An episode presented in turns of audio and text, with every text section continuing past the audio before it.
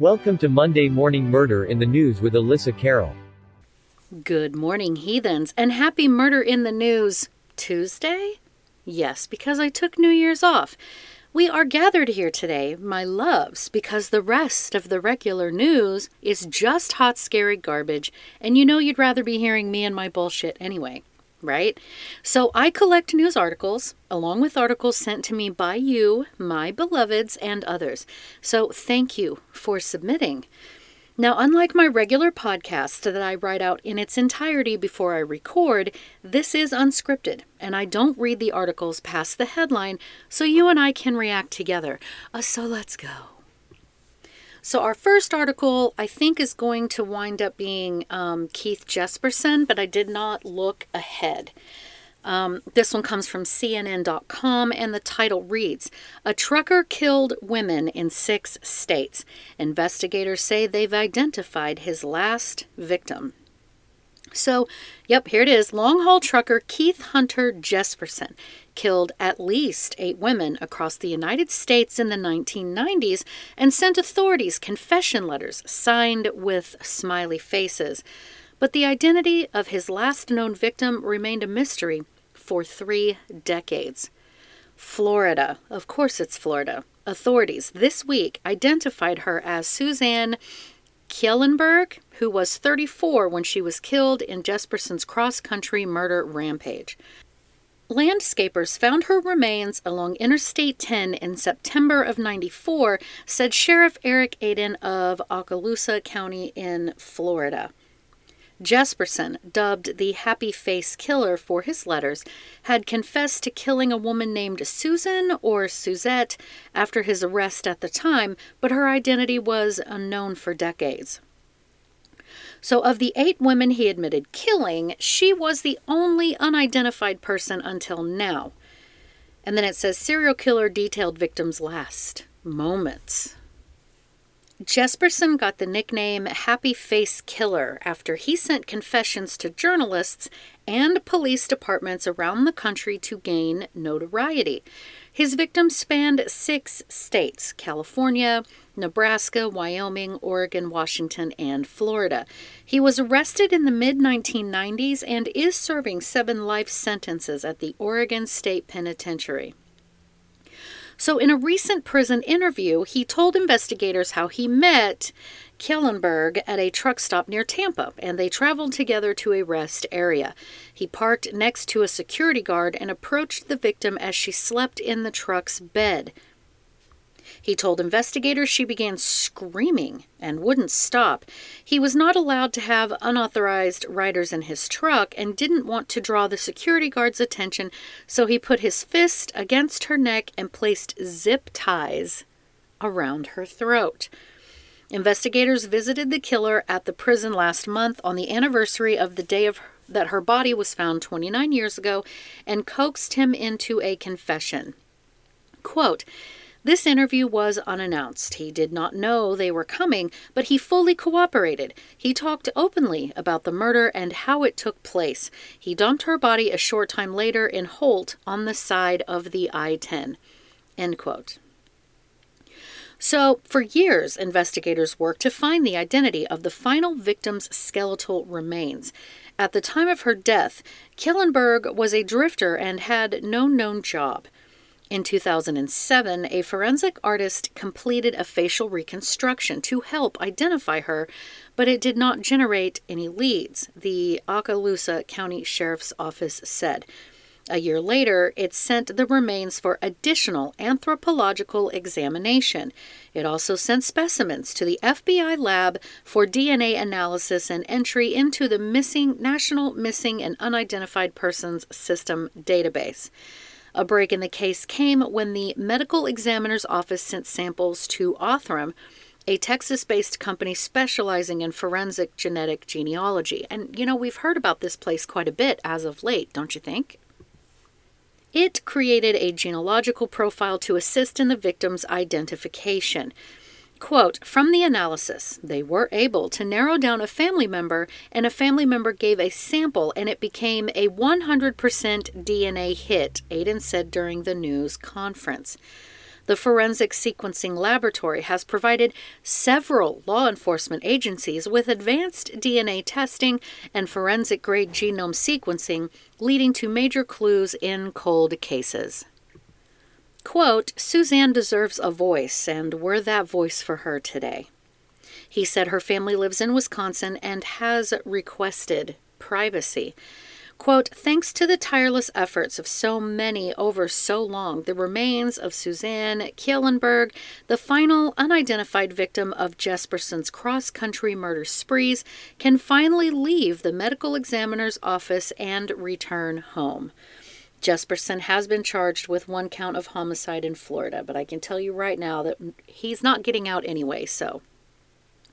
Mostly we just want to be super, super happy that at least her family have her remains now and things are she can go home. Okay, our next article comes from BBC.com.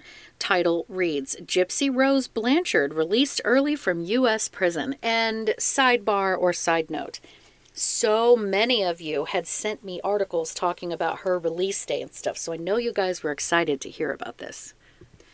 And although Gypsy was not born in the part of Missouri that I kind of am somewhat close to, her mother did move her up to the Springfield, Missouri area when she was quite young, stating that they were Katrina survivors or something. I've not covered this case personally because I just feel like it's been covered to death. But I digress. Let's get to the article. So it says a woman who conspired to kill her abusive mother in a case that gripped the U.S. has been released early from prison. Gypsy Rose Blanchard, 32, pleaded guilty to the second degree murder of Dee Dee Blanchard in Missouri in 2015. She plotted with her boyfriend, Nicholas Godejohn, I don't think I've ever heard his last name, to kill her mother following years of abuse. He stabbed Dee Dee Blanchard to death with a knife her daughter gave him, and the pair fled the scene. They were then arrested hundreds of miles away in Wisconsin, where the boyfriend lived. He is serving a life sentence without parole. The case sparked intense media interest and spawned a number of documentary series and TV shows. Gypsy Rose Blanchard walked out of Chillicothe Correctional Center in Missouri at 3:30 a.m., I guess, local time, on Thursday, having served seven years of a 10 year sentence. While in prison, she gave a number of interviews detailing her mother's abusive behavior, and a memoir she wrote while behind bars is due to be published in January. In a recent interview with People magazine, she said, quote, "Nobody will ever hear me say I'm glad she's dead or I'm proud of what I did. I regret it every single day." End quote. Dee Dee Blanchard allegedly abused her daughter for years by convincing her that she was disabled and required medical support. She told people that Blanchard had multiple conditions, including epilepsy, vision impairments, and muscular dystrophy. She received support from charities and sought treatment from dozens of doctors, often portraying her daughter as younger than she actually was and subjecting her to unneeded medical treatments. And guys, this includes unnecessary surgeries, okay? So, Gypsy used a wheelchair, a feeding tube, and an oxygen tank, even though she could walk and had no health issues. She later said her mother kept her weak and isolated. Blanchard soon became more interested in the outside world, making a dating profile and then meeting her then boyfriend. Quote, I wanted to be free of her hold on me, Gypsy said during the trial. I talked him into it. She reached a plea deal with prosecutors due to the abuse she had suffered, which meant a 10 year sentence in exchange for pleading guilty. Quote, Things are not always as they appear, Sheriff Jim Arnott said in 2015 as he described the case. This is a tragic event surrounded by mystery and public deception. End quote. That's the end of that article. But you know, Gypsy's story is pretty interesting. There is a movie that has Sarah Paulson in it, and I forgot the name of it now.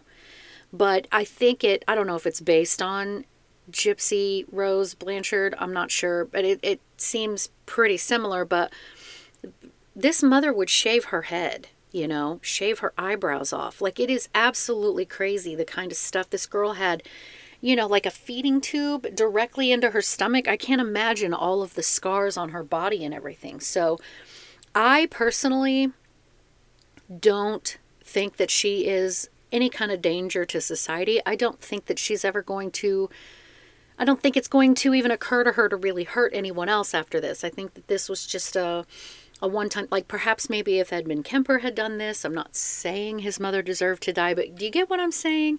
I don't think Gypsy's going to be any kind of issue.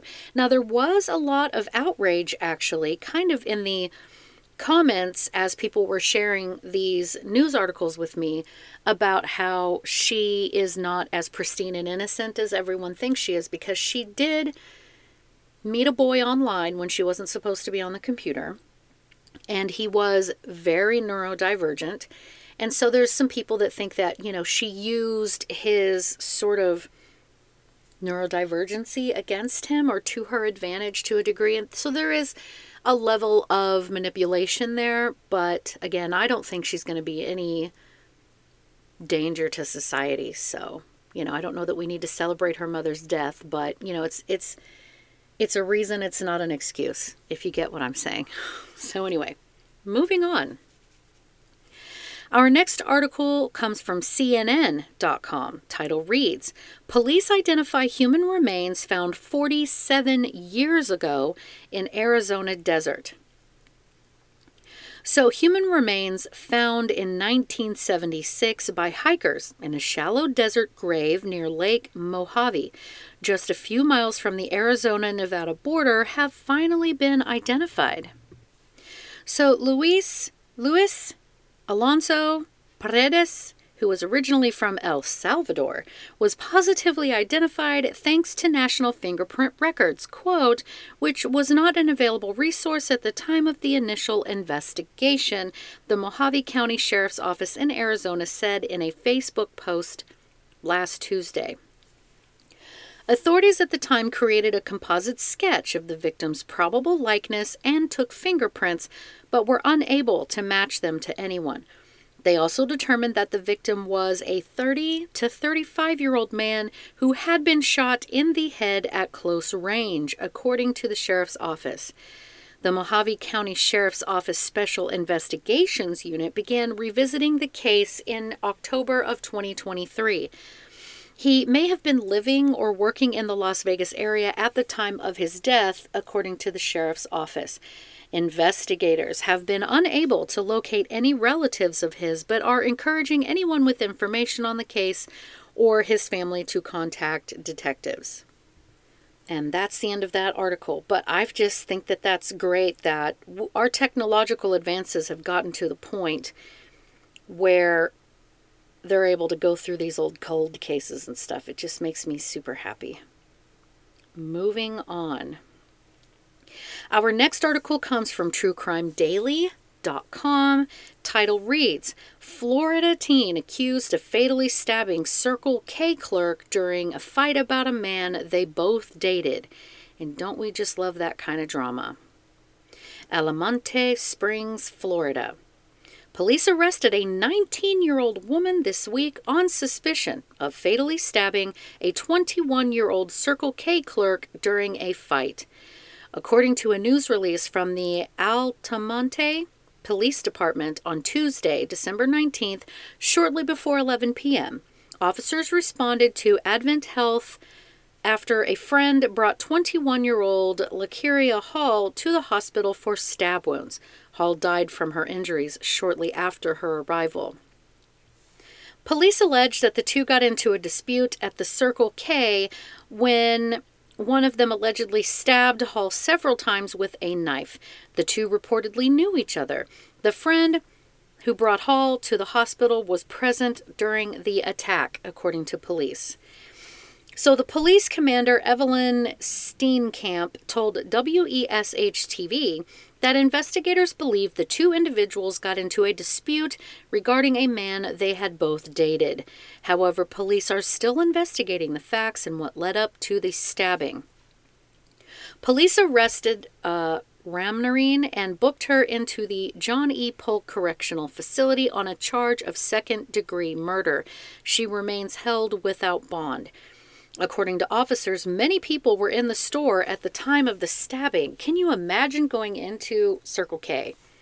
Frickin' 7 Eleven, Casey's, Kum & Go, whatever you have locally to you, and just like watch someone getting stabbed? That's horrible.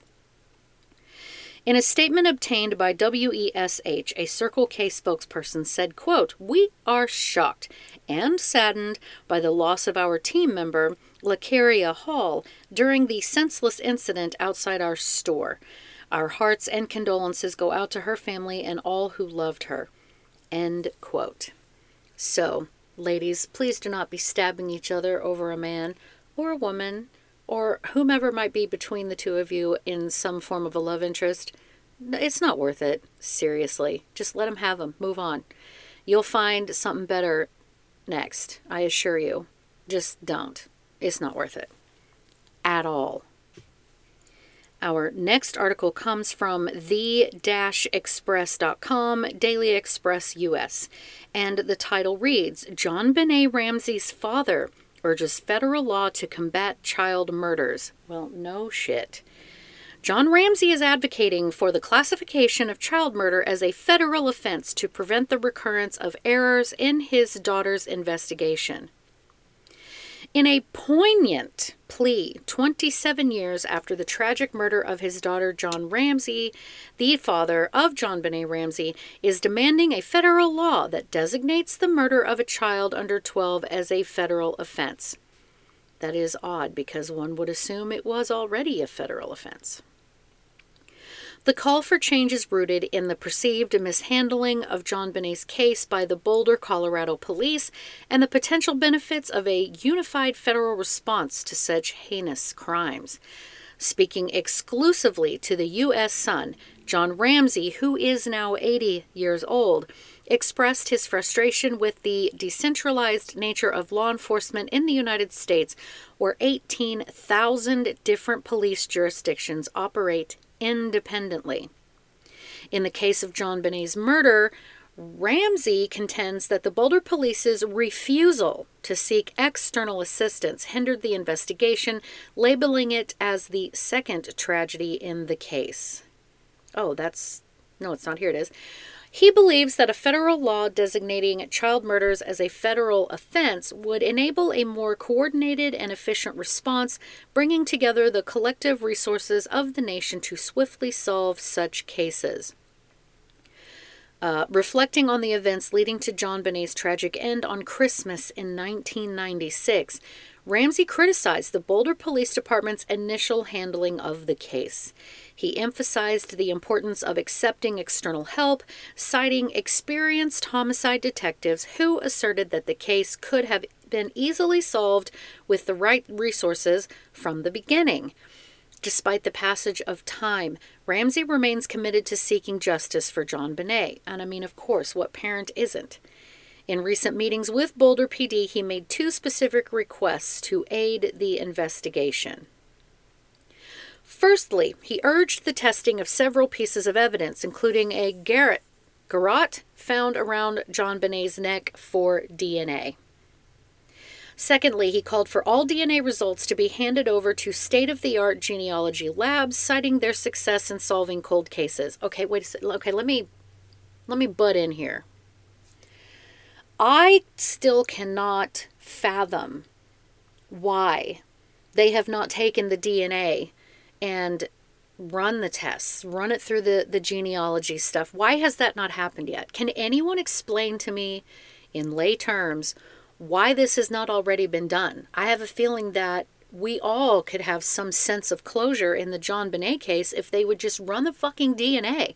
I don't understand why that's not happening. So if any of you understand why there is a delay on analyzing that DNA and running it through all the genealogy stuff, Please explain it to me because it, it does not make any sense to me. It's not logical. Okay. One potential lead in the case involves Gary Oliva, Oliva, a convicted pedophile who was previously confessed, who previously confessed to accidentally killing JonBenét. Handwriting analysis on the ransom note has pointed to him as the likely author, although I thought that they matched it up to Patsy's handwriting. Clearly, I am forgetting key pieces of this investigation. Uh, Ramsey finds this development encouraging and emphasizes the need for advanced DNA testing to conclusively solve the case. The Boulder Police Department, traditionally tight lipped about the ongoing investigation, has not yet commented on Ramsey's latest requests or the potential involvement of that pedophile. However, a long awaited review of JonBenét's murder by the Colorado Cold Case Review Team in collaboration with Boulder PD is expected to take place before the year's end. Well, we are on January 1st, fuckers. Let's get it done. John Ramsey remains hopeful that advancements in DNA technology, coupled with a renewed investigative effort, will finally bring closure to the decades long mystery surrounding JonBenét's tragic death. The DNA should have been tested by now. I'm sorry. That just really kind of irritates me. But anyway, moving on. We have another article, and this one is from, if you guys can even remember, this is sort of a dinosaur of the internet age, right? This is from AOL.com, right? Title reads Longtime Pennsylvania news anchor, 42, fatally struck by train, death ruled a homicide, coroner says. So then it says, maybe I should say this this story discusses suicide. If you're someone you know is having thoughts of suicide, you know, reach out. Okay, so trigger warning, I guess. A beloved Pennsylvania news anchor, fatally struck by a train earlier this week, died by suicide, according to the Erie County Coroner's Office. Erie News Now anchor Emily Matson, 42, and then in quotes, died unexpectedly on Monday, according to her obituary shared by Dusckas Martin Funeral Home. She was reportedly struck by a train in Fairview, Pennsylvania, where she lived. Erie County Coroner Lyle Cook confirmed to Fox News Digital that Matson's death was ruled a suicide and remains under investigation. A journalist for Erie News Now for nearly two decades, she had anchored the 7 p.m. news in recent years with her dear friend John. Quote, what you all saw at 7 p.m. was genuine, honest reactions between longtime friends. Nothing was staged. You can tell we barely read our scripts. It led to a lot of laughter and off topic shenanigans. Man, I wish I could have seen this news report. That sounds awesome. We got in trouble because some days we didn't have enough time to say goodbye at the end of the show um, her male counterpart wrote in a heartbreaking tribute on Facebook. Quote, I do not need to tell you that Emily was a beautiful person, nor do I need to tell you she was hardworking and a true professional. Each night you saw the real Emily, nothing fake about her.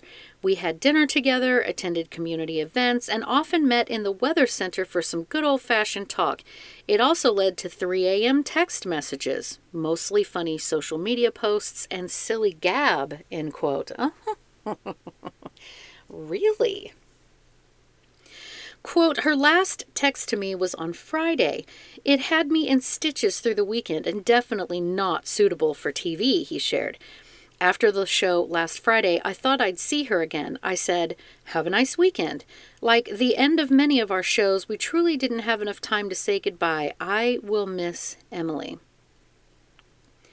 A funeral mass is scheduled at St. Jude the Apostle Church in Erie on Saturday. And then it's just a lot of people talking about, um, you know, instances they had with her, memories that they had with her. But I'm not seeing anything in here that talks about how she was dealing with depression or anything. So I don't know. It seems a little odd to me. I don't know. Anyway, bless her heart. Okay, our next article comes from NBCNews.com and the title reads Long Island mother pleads guilty to the double murder of her two year old twin girls. Man. A Long Island mother pleaded guilty to the murder of her two year old girls, twins, who were suffocated In June 2019, authorities said Tenia Campbell, 28, of Medford, New York, entered guilty pleas to two counts of first degree murder in state court in Suffolk County on Monday, Suffolk County District Attorney Raymond A. Tierney said. She is expected to be sentenced to 20 years in prison next month. Not long enough. On June 27, 2019, Campbell was gripped by suicidal thoughts as she drove a minivan with her twins toward the eastern tip of the island, Tierney's office said. The three stopped under a tree at the entrance of Montauk County Park Third House Nature Center. Montauk.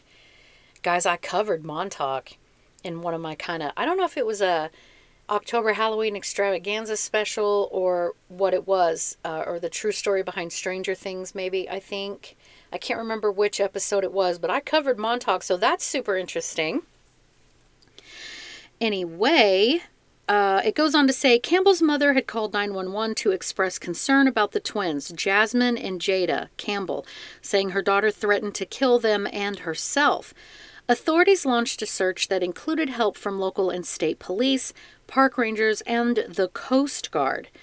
Campbell was connected to a call between her mother and authorities, prosecutors said, but she wouldn't divulge her location. Her cell phone signals were used to help zero in on the trio, the DA's office said. About one hour and 20 minutes after Campbell's mother first called, East Hampton Town police officers spotted the minivan and confirmed Campbell was with it. NBC New York has reported that Campbell got out of the minivan, walked to a nearby roadway, and told responding officers, quote, shoot me. Quote, the officer walked over to the van and saw Campbell's two year old twin daughters dead in their car seats the Suffolk County office said in its latest statement released on Monday. Campbell later admitted to smothering the girls to death. The girls were said to be in cardiac arrest when the first responders got to them and they were rushed to Stony Brook Southampton Hospital where they were pronounced dead, the office said. In a July 10, 2019 statement, the office, then led by District Attorney Timothy D. Sini, said the county medical examiner concluded the twins died of, quote, homicidal violence consistent with manual asphyxia, end quote. Prosecutors said at the time that Campbell admitted to police that she killed the twins. Quote, those two little girls looked to this defendant, their mother, for protection and love. Instead, she executed them. This is such a sad and tragic case. Well, you know, in my opinion, it's just sort of pooling together with all the other ones with these mothers that are killing their children. I do not understand it. Listen, guys, I have depression. I have really bad, seriously bad depression. And I have to take medication for it. And I have had suicidal ideation in my life. I mean, of course I have. Never once has it ever crossed my mind or occurred to me to put my hands on my children in any mean or violent or otherwise life ending way. Like, they don't, the only thing that ever goes through my mind is they'd be better off without me. That's like the worst thing. You know, maybe their lives would be better if they didn't have to sit and watch me basically try to run through a pool of water or something. You know what I mean? Everything's slow motion. But it just never occurred to me to harm kids. So while I, I understand it, I don't understand it. You get what I'm saying? I'm sure you do. So for our last article, it comes from winknews.com. W I N K, I think, is a television station, but I thought that was cute. Winknews.com. Title reads Body discovered in, let me see if I can do this, Caloosahatchee River identified. I think I got it. Nailed it. A body seen floating face down in the Caloosahatchee River near a Pinchers on West First Street in Fort Myers has been identified. Fort Myers, where? I don't know where Caloosahatchee River is. Where is it? Uh, according to a report from the Fort Myers Police Department, authorities discovered the body of a 63 year old Gerald Andrew Baez floating in the river. FMPD didn't remove Baez from the water until the Fort Myers Fire Department Marine Unit arrived on the scene. Officer Pablo Hernandez helped the Marine Unit move Baez onto the fire department's boat. On December 9th, FMPD was called about an abandoned vehicle discovered on the Caloosahatchee Bridge. The Fort Myers Communications Department told Officer Brian Pereira the vehicle was registered to Baez. Oh, that's that's the whole article. Well, now I'm on a mission. Where is this? Where is this? I'm clicking on a link, guys. I'm just taking you with me, I guess. Fort Myers police responded near the bank of the Caloosahatchee River to investigate. Hang on a second, this is bothering me. Okay, I had to pause the recording and look it up, but it is definitely in the kind of down in the southern Florida area. So, there you go. I had to look it up, but of course it's Florida. I should have just automatically assumed that it was. But, anyways, guys, that's going to do it for Monday Morning Murder in the News on a Tuesday morning. Because it was a holiday, I'm sure you guys forgive me. I hope everyone had a great Christmas, Kwanzaa, Hanukkah, Yule, or if you don't celebrate any holidays towards the end of the year, I just hope that the end of your year was good. And if not, then we have this year coming up that we can start, you know. I'm not doing uh, resolutions because I just don't stick with them. You know, I'm just not going to do that. But I hope you guys can. I have heard good things coming from people who heard me say be nice to customer service people during the holidays because the public can be a bunch of jackasses and I would know. I worked in a grocery store from high school into my first stint of college 8 years. So I know exactly how people are. That's why I go out of my way to say, "Hey, be nice to the customer service people, okay?" You have no idea what kind of people they're dealing with all day long. It is horrific. And if your customer service person is kind of being a jerk, go ahead and automatically assume that some other customer put them in that mood. So smile, be nice, leave an extra little tip if you're in the United States and it's not considered rude. I'm learning a lot with this podcast. Anyway, um, Happy New Year to everyone do behave yourselves. I hope you are wearing your seatbelts and not drinking and driving because if you were, then your ass is grass. You're grounded. You can ground yourself for the next 30 days, actually, because I said so. Have a fantastic week, guys. I love you guys so much. Thanks for listening. Have a good one. Bye.